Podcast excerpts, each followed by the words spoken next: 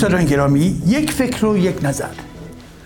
اخیرا در ایران مسابقه بود بین دو باشگاه که یک طرف اون باشگاه تراکتورسازی تبریز بود. در زمان و در موقعی که این بازی به پیش می‌رفت ما گزارش هایی به گوشمون رسید مبنی بر این که افرادی بودند در درون این به باشگاه و در زمان مسابقه که شارهای زشتی علیه کردها دادند و همچنین پرچمی از ترکیه در دست داشتند یا در تن کرده بودند و در واقع شعارها و حرکتهای حامی نسبت به ترکیه داشتند. این امر بسیار خطرناک است. به چهار استراتژی باید توجه کرد. یک اینکه در پشت این ماجراها جمهوری اسلامی و سازمانهای جاسوسی وابسته به سپاه پاسداران هست که تحریک بکنن و به صلاح خود رو به عنوان یک امر لازم برای جامعه معرفی بکنن که بگوین ببینید چه می‌کنن پس ما لازم هستیم.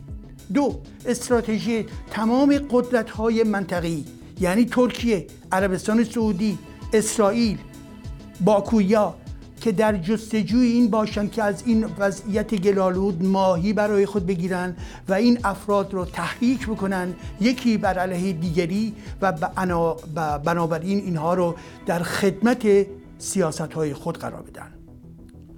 سوم سومین استراتژی مبنی بر این هستش کسانی که درک های شوونیستی قومگرایانه دارن.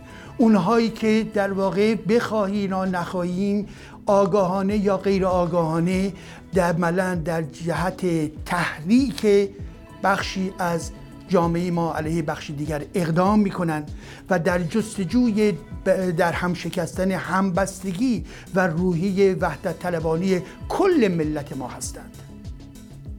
این نگاه های قومگرایانه بسیار بسیار خطرناک و بسیار نادرست هستند زیرا می‌خواهند کرد را از بقیه جدا بکنن یا آذری ها را از بقیه جدا بکنن یا هر بخش دیگه از مملکت رو به هر حال جدا بکنن حال آنکه تمامی این افراد تمامی این قسمت های جمعیتی ایران ادامه تاریخ هست و اونها همیشه در رنج ها و در مسائل همدیگه مشترک بودن و زیر جباریت حکومت های مختلف قرار گرفتن و پیوسته تمایلشون به سوی آزادی بوده است. و این استراتژی سوم نیز غلط است.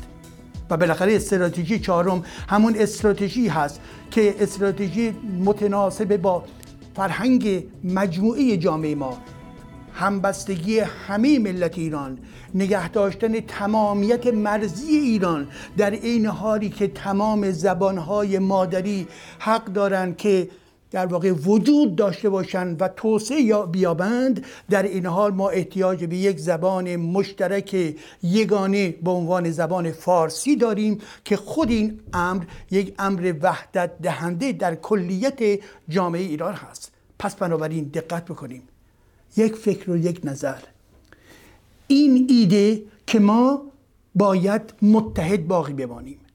این ایده که در ارتباط با تفرقه افغانی بین کرد و آذری و فارسی زبان و غیر اینها کسانی هستند که می‌خواهند عملا ایجاد اختشاش بکنن در برابر اینها باید ایستاد. نه جمهوری اسلامی نه رژیم های همسایه موجود در ایران کنار ایران و نه استراتژی های قومگرایانه تفرقه افکنانه هیچ کدوم از این استراتژی ها به نفع مملکت ما نیست. یک ایده همه با هم در عین داشتن تنوع فکری برای یک دولت جدید یا حکومت جدید حکومت, حکومت سکولار در جامعه ما و بنابراین رفتن به سوی آزادی و رفاه ملت ایران. متشکرم.